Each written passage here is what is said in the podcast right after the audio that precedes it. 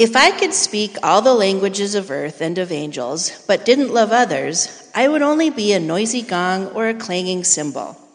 If I had the gift of prophecy, and if I understood all of God's secret plans and possessed all knowledge, and if I had such faith that I could move mountains, but didn't love others, I would be nothing. If I gave everything I have to the poor and even sacrificed my body, I could boast about it. But if I didn't love others, I would have gained nothing. Love is patient and kind. Love is not jealous or boastful or proud or rude. It does not demand its own way. It is not irritable, and it keeps no record of being wronged. It does not rejoice about injustice, but rejoices whenever the truth wins out.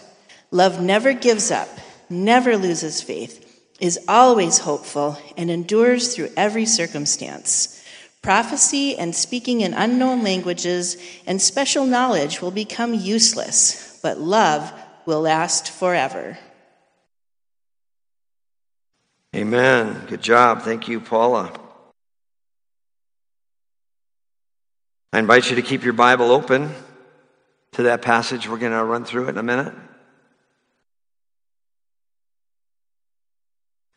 So, a great psychiatrist said that our world is desperately sick, and the medicine that she needs is love. You see, our greatest need is to receive and to be able to give love to have someone to love and to have someone to love them. There is a hunger in this world, in our world. There is a hunger in our churches. People are starving for love, and we can expect it to get worse. Because the Bible makes a prophecy of the last days. The Bible says, Because iniquity shall abound, the love of many will grow cold. Because iniquity shall abound. And that word iniquity it means lawlessness. And we're seeing an age of lawlessness and rebellion as never before. And in this age of rising rebellion, we are seeing love losing ground, and it's so very important that we study on this Mother's Day morning love. There's a tradition that the aged Apostle John, sometimes called the Apostle of Love, was in his twilight years and he was and he had taught the early church for many, many years. And finally, they gathered around him. They said, John, we've heard you teach, and we've heard you teach, and you told us about Jesus and all about his ways and all about his commandments. John, give us something new. Give us a new commandment. And according to tradition, and yet quoted in the Word of God, this aged apostle John said in John 13 34, A new commandment I give unto you, that you would love one another. He'd been saying that all the time. They said, Give us something new. And he said, Okay, love one another. I think he was saying, Hey, when, when you love, you just said it all. I mean, that's it. Just love one another. Jesus said it this way You know, love God with all your heart, mind, soul, and strength, and love your neighbor as yourself. And so when I think of mother, you know, I think of my mom. I think of this lady that said, I'm going to love you no matter what.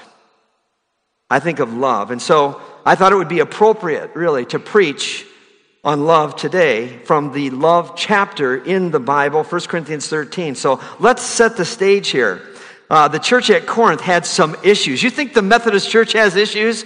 The church at Corinth had some issues, like the first four chapters. Read them through. Oh, I follow Paul. I follow Peter. I follow Apollos. Oh, I'm spiritual. I follow Jesus. There was divisions in the church in this Christian church full of the Holy Spirit with the gifts of the Holy Spirit in operation. Do you hear where I'm coming from? And then look at uh, verses 5 or, or chapters 5 to 7. It addresses sexual sin. Someone in the church was having sex with their mother in law. In the church! And then chapters 8 to 10 addresses faithless freedom. Some people were abusing their freedom. You know, it's like the whole meat sacrifice to idols, and they were doing it not caring how it affected other people. So Paul says, you know what? Don't cause your brother to stumble. If eating meat or drinking wine causes your brother to stumble, don't do it. And then uh, chapters 11 to 14 addresses what I call wild worship. I mean, these people were wild. I mean, they were getting drunk at the Lord's table. The church. Read it for yourself. This is the church at Corinth. And then chapter 15 addresses what I call resurrection reassurance. You know, they were not believing in a literal resurrection. Therefore, Jesus must not have raised from the dead. And Paul says, you know what? If Jesus didn't raise from the dead, our preaching is useless. Your faith is useless. You're still in your sins. The apostles were a bunch of liars. And he basically was trying to correct them a little bit through his letter here to the Corinthians. Listen, two things make Christianity different from every other faith. One, we serve a risen Lord. Buddha is dead, Confucius is dead, Mohammed is dead, but Jesus is alive. Can I hear an amen to that?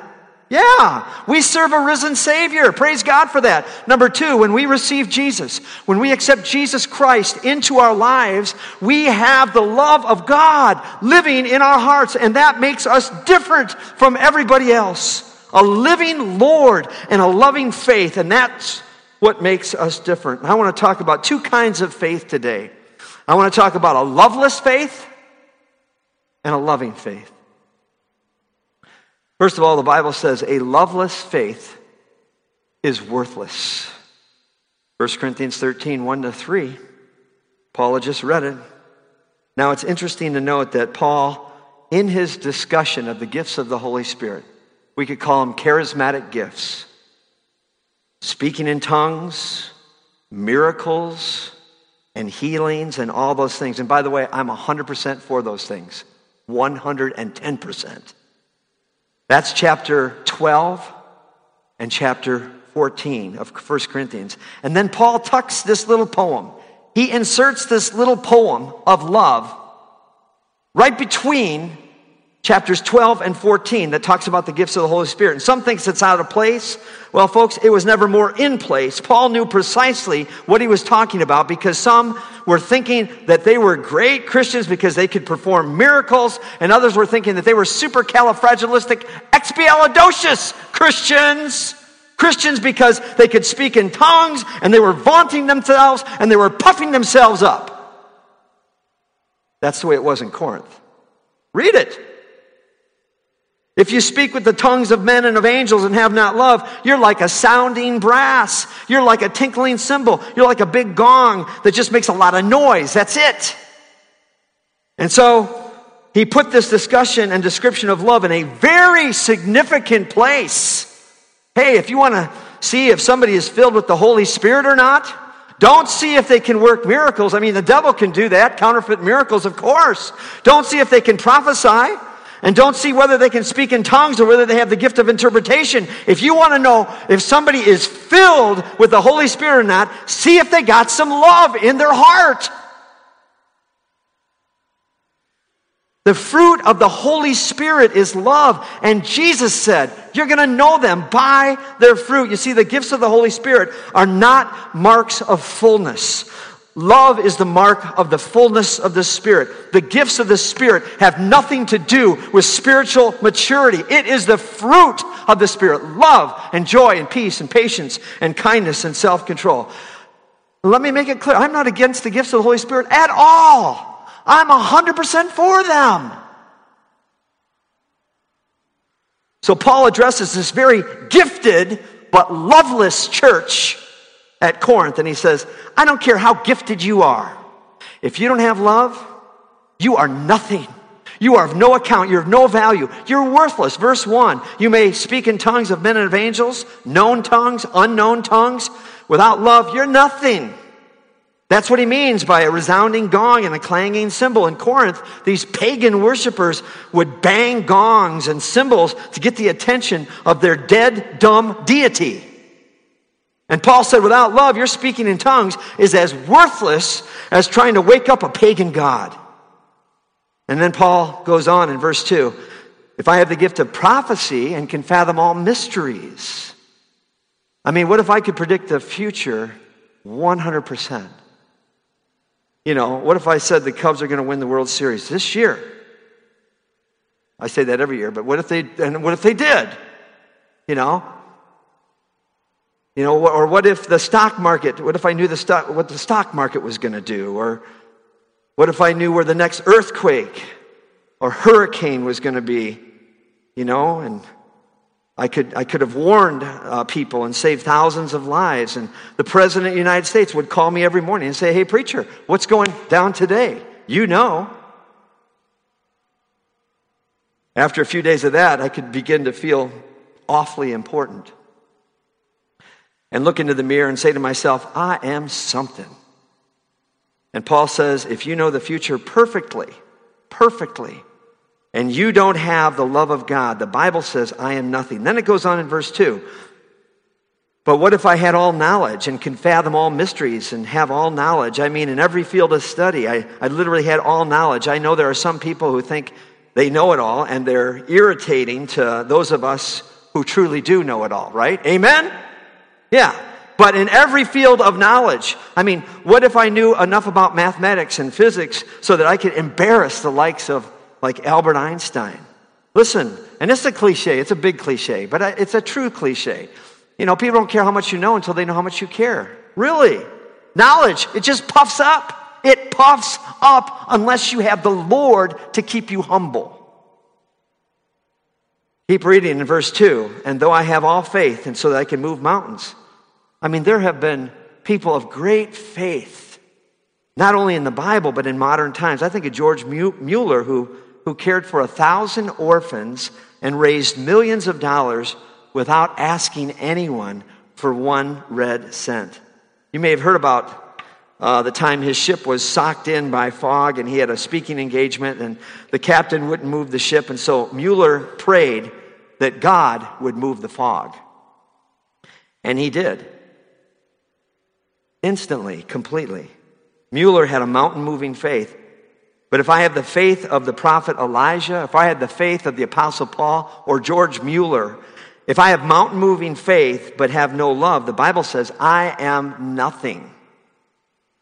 And then verse 3 if I give all I possess to the poor, and surrender my body to the flames. Think about that. I mean, if I had so much money that it would make the combined fortunes of billionaires, you know, Bill Gates and Warren Buffett and Sam Walton's kids look like chump change, and I gave every penny of it to the poor and then gave my body over to be burned, but did it without love, God would reject all the ashes, believe me.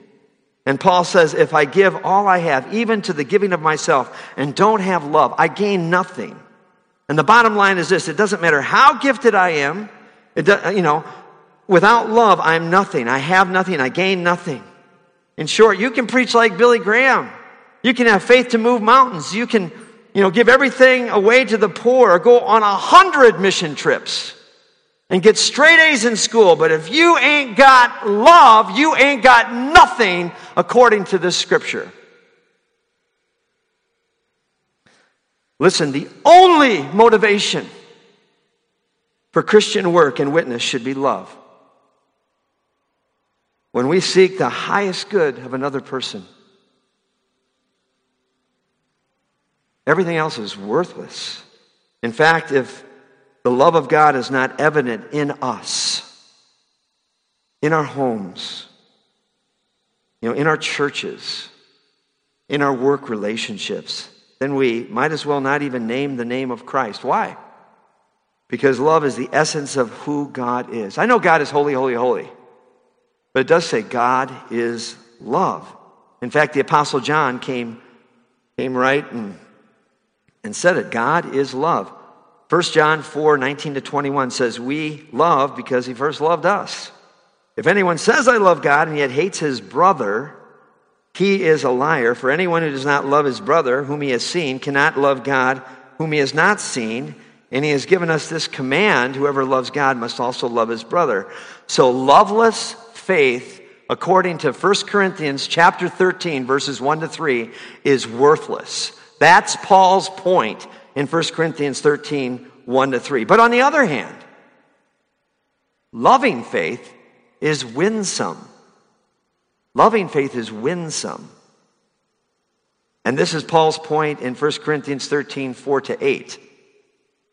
So, the Apostle Paul gives us this full length portrait of God's kind of love, which in the Greek language is the word agape. There's a lot of words for love in the Greek language, like eros and phileo and storge, but agape love is God's love. And there are actually 14 different colors that make up Paul's palette as he paints this picture and portrait of God's love. And these are the characteristics that should mark the life of every believer a life of love. Four to eight. And for the sake of time, I'm just going to pare them down to 10, and I'm going to be brief. And you probably said, Yeah, I've heard that before. No, I will be. Um, first of all, agape love is steadfast. That's uh, verse 4. It says, Love is patient. The King James Version says, Love suffers long. God says, You know, if you have my love, you're going to be patient. Are you a patient person? A man spoke frantically into the phone. My wife is pregnant and her contractions are only two minutes apart. Is this her first child? The doctor asked. No, you idiot, the man yelled. This is her husband. Little impatient there. Are you patient when people, when you're pressed? Are you patient with the people you go to school with? Are you patient with your children? Are you patient with your spouse? Are you patient with your family? If you are an impatient person, if you are quick to lose your temper, if you are quick to give up on people, then you don't love with God's kind of love because, because love is patient and love suffers long. And the Bible says of Jesus in John 13, verse 1, that having loved his own, he loved them unto the end. Do you know what was going on there in John chapter 13? The disciples, they were arguing, they were whining about who was the greatest, and he put up with them.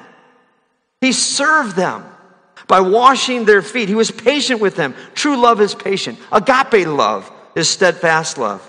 Also, agape love is a serving love. That's in verse 4 as well. It says, Love is kind. What is kindness? Kindness is serving one another, kindness is love in action. It's the ability to love other people who do not deserve to be loved. People who deserve love the least need it the most. See, if you love someone, you won't give them what they deserve, you will give them what they need. And Jesus said, Love your enemies, didn't he? Didn't he? Love your enemies. Do good to those who hate you. Bless those who curse you. Pray for them to despitefully use you. What are you to do? You are to do good. You are to speak well. You are to pray hard. That, that is, you are to show them some kindness. That's serving love. Kindness is a language that the deaf can hear and the blind can actually see. Also, agape love is sincere. That's also in verse 4. It says, Love doesn't envy.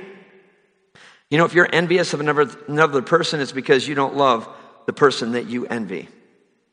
And if I envy you, it's because you have something that I want and don't have. And if I want it, I don't rejoice that you have it. And if I don't rejoice that you have it, it's because I don't sincerely love you. And if I cringe when you are praised, if I feel that your gain is my loss, then I do not sincerely love you. True love is sincere love. It rejoices when another person is blessed. It's not envious. Also, agape love is self effacing love. It's also in verse 4. It says it does not boast, it's not proud. Love doesn't put itself on parade. True love enables you to be humble. See, if I love you, I can't look down on you and rejoice that I got more than you. And you can't love someone you can't love anyone and look down on them at the same time because true love is a self effacing love. Self promoting pride and agape love cannot walk hand in hand. You cannot be big headed and big hearted at the same time. True love, it's a self effacing love. And, and also, agape love is a self restraining love. Verse 5, it's not rude. The King James Version says, it doth not behave itself unseemly. it's not rude. Do you know what that means? True love enables you to be courteous, you know, demonstrate some good manners. Love is not rude, but this is kind of the rude generation. Have you ever been around rude people? Don't look at your neighbor, look right at me, okay? You know, they elbow their way in. They don't want to wait in line. They don't know how to say please. They don't know how to say thank you. Since when has it become out of style to be mannerly? When has it become out of style to speak graciously and to speak respectfully? It's still in order to pull the chair out for your wife before she sits down, not as she sits down. It's still open, it's still okay to open the car door for her, even if you've been married uh, after 20 years, right? It's still important for you to open the car door. And I think all the ladies should say amen to that, right? Usually, when you see a middle aged man open a door for his wife, uh, one of two things is new either the wife or the car. And that's a shame, isn't it, ladies? You know what courtesy is? It's just love in the little things. And a person who doesn't love in the little things probably doesn't love in the big things. See, love is not rude. Also, agape love is self denying love. It's not self seeking, it's not selfish. It, it doesn't say me first. True love is self denying love. It doesn't, doesn't serve itself. You know, I heard of a story during the Holocaust. A Polish Jewish mother, uh, hearing the oncoming tanks of the Nazis coming, ran into the woods with her three kids. She stayed there for weeks, living on roots and whatever else they could find. And one morning, they were discovered by a Polish farmer who saw that they were just starving to death. And so he demanded that they come out of the woods, and he sent his son uh, to get a loaf of bread. And when he handed the bread to the mother, she ripped it into three parts and placed them in the trembling hands of her three hungry children. Seeing this, the son said to his father, She kept none for herself because she's not hungry? And the father replied, She kept none for herself because she's a mother. She's a mother. She will die to see her children live. You know, I didn't bring it up, uh, but I have a pelican in my office. I bought it at Pelican Rapids. It's just a wooden carving. But I bought it because one of the ancient symbols of Christ uh, in the early church and throughout the centuries has been a pelican. Did you know that?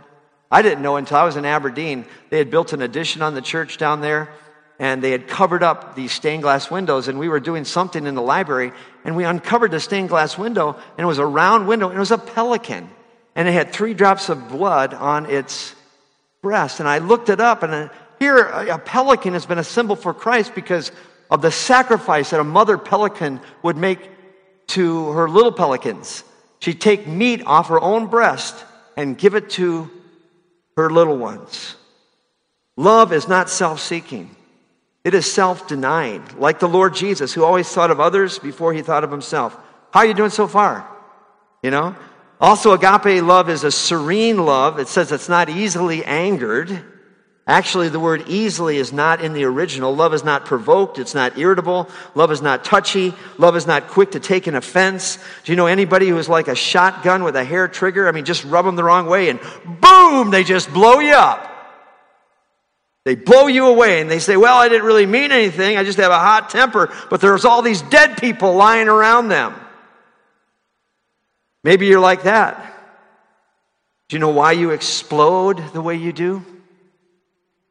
There's not enough of the love of Jesus there to hold you back from firing off.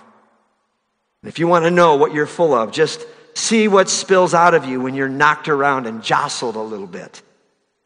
And the one blot on an otherwise wonderful Christian character is often a quick temper.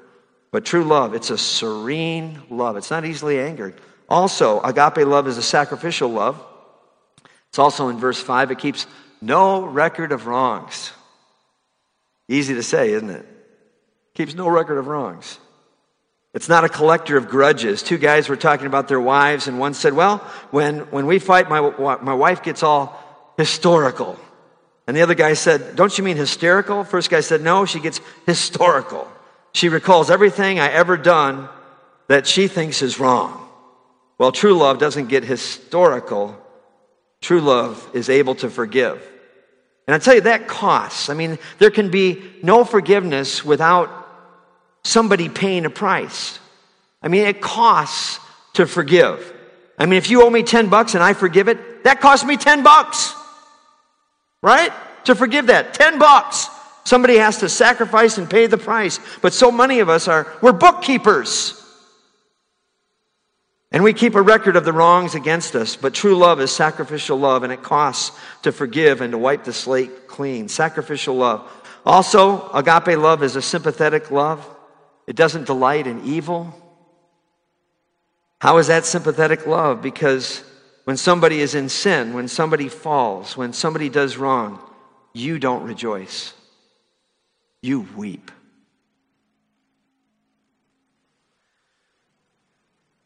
Do you know what the sin of the gossip is? Basically, the gossiper rejoices in evil. When they hear something bad, they can't wait to tell it. They're like the woman who said, You know, my motto is never say anything unless it's good. And girl, is it's good. Right? Now, this doesn't mean that we overlook sin. Absolutely not. It simply means that we do not rejoice in it. True love is a sympathetic love. And then last, agape love, it's a stubborn love. And this kind of love my mom had. Very stubborn. It always perseveres. True love keeps on keeping on, it never quits. I told my wife that if she ever leaves me, I'm going with her. It's a stubborn love. And that's why we need to take divorce out of our vocabulary. Yes, we realize that there's adultery, there's abandonment, there is abuse, but the ideal is found in Jesus' words. Therefore, what God has brought together, let no man put asunder, let no man separate. Sometimes we throw in the towel too quickly. Sometimes we give up too easily. But remember the story of the prophet Hosea. Remember? You read Hosea and his wife Gomer? She committed adultery again and again and again as a temple prostitute. And then finally, things were so bad that she was about to be sold as a slave. And Hosea stepped in and he bought her. And then he brought her back into his home as his wife. That is stubborn love. That is the way God loves us. That's the way God forgives us. He takes us back. He doesn't give up. And that's why C.S. Lewis called Jesus the hound of heaven who chases after us, not to punish us for what we've done, but to save us from what we've done. He pursues us relentlessly. Love bears all things, it believes all things, it hopes all things, it endures all things, and love never fails. And so when you look at this full length portrait of love that's found in 1 Corinthians chapter 13, it is a picture of Jesus, is it not? You cannot help but say that that is a description of Jesus Christ. I mean, you could substitute the name Jesus everywhere the word love is, and it works so well. Jesus is patient, Jesus is kind.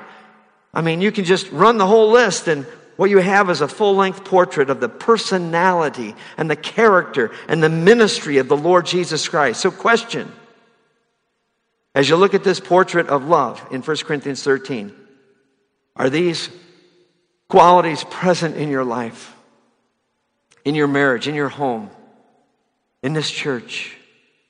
Listen, if Jesus is the source of love, and the Bible says God is love, then these qualities will become a reality in our lives to the extent that we are bound to Christ, to the extent that we pursue a warm, intimate, personal, passionate walk with the Lord Jesus Christ. It's hard to love like that. You cannot love like this without Jesus, without the Holy Spirit living in you. And this is love. This is agape love. This is a love worth finding. This is a love that will change your life and change the world. Paul said in Ephesians 3:18, that my overwhelming desire for you is that you might be able to comprehend with all the saints what is the breadth, length, depth, height, and, uh, and height of, of God's love, a love that surpasses all understanding. I read about uh, a time of intense persecution in the Middle Ages. A man was jailed for his faith in Spain, and he had carved the shape of a cross in the stone floor of his cell. And at the left hand of that cross, near the place where the bruised and bleeding heart of Jesus would have been, he scratched out the, the word breadth. And over at the right hand, the hand that was pierced, he wrote length. And then down at his nail pierced feet, he etched depth. And above the thorn crowned head, he had written height. The cross gives us the dimensions, really, of the love of Christ. Love so amazing, love so divine, demands my life, my love, and my all. Let's pray. God, you're the, you're the God of love and holiness. You love the world so much, you gave us your one and only Son. And God, we want to love you with all of our heart, mind, soul, and strength. And we want to love each other with your kind of love. God, let our churches become loving churches Teach us how to love those who are lost, those who are trapped in destructive lifestyles, those who oppose us. Teach us how to love our enemies when we don't have it in us, God. Grace us with it anyway. Let us love so that the world may see it and be drawn to the Savior who is the source of it. And it's in His name that we pray. And I just wanted to just restate before we uh, take this offering, we're going to sing this, you know, how deep the Father's love. And, you know, we can't do this. You know, you can preach a, a, like a morality sermon, but, you know, without the power of the Holy Spirit, without Jesus, you cannot love this way. He needs to live and to love through us. And there needs to become a point in our lives where we just give up and we say, you know what, I am sorry, God. You know, I, I haven't loved you with all my heart, soul, and strength. I don't love my neighbor as myself. I've transgressed your law. I've blown it. I'm a sinner. That's why I need you and what you've done for me on the cross. And then it needs to come a place where we just say, Thank you, God. You made a way for me. You love the world so much that you gave us your one and only Son, and that Jesus lived the life that we can't live. And he died the death that, he, that we cannot die. Thank you that He is the Son of God. He is who He claimed to be. He rose from the dead. And then eventually we have to ask Him, you know, to as many as received Him. To them He gave the right to become children of God. We need to ask Him. He's knocking at our heart's door. Ask Him to forgive us. You know, turn from our ways, our, our evil ways, our, our idol worshiping ways, our ways without God, and turn back to Christ, turn back to God. And our whole life would be an act of, of worship and offering.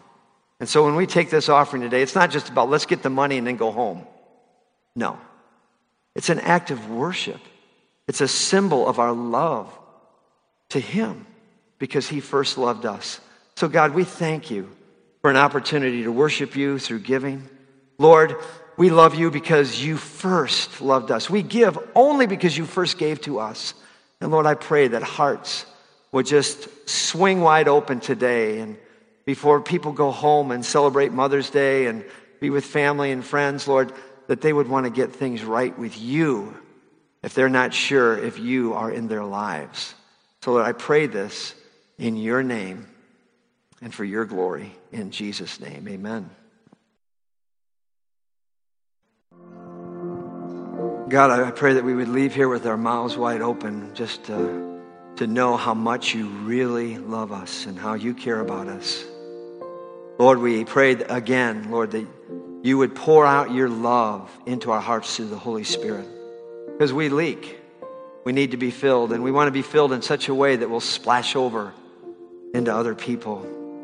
So, God, as we leave here, full of your love, full of your grace, full of your mercy, show us ways to share your love and the gospel with others, the gospel of your grace. In Jesus' name, amen.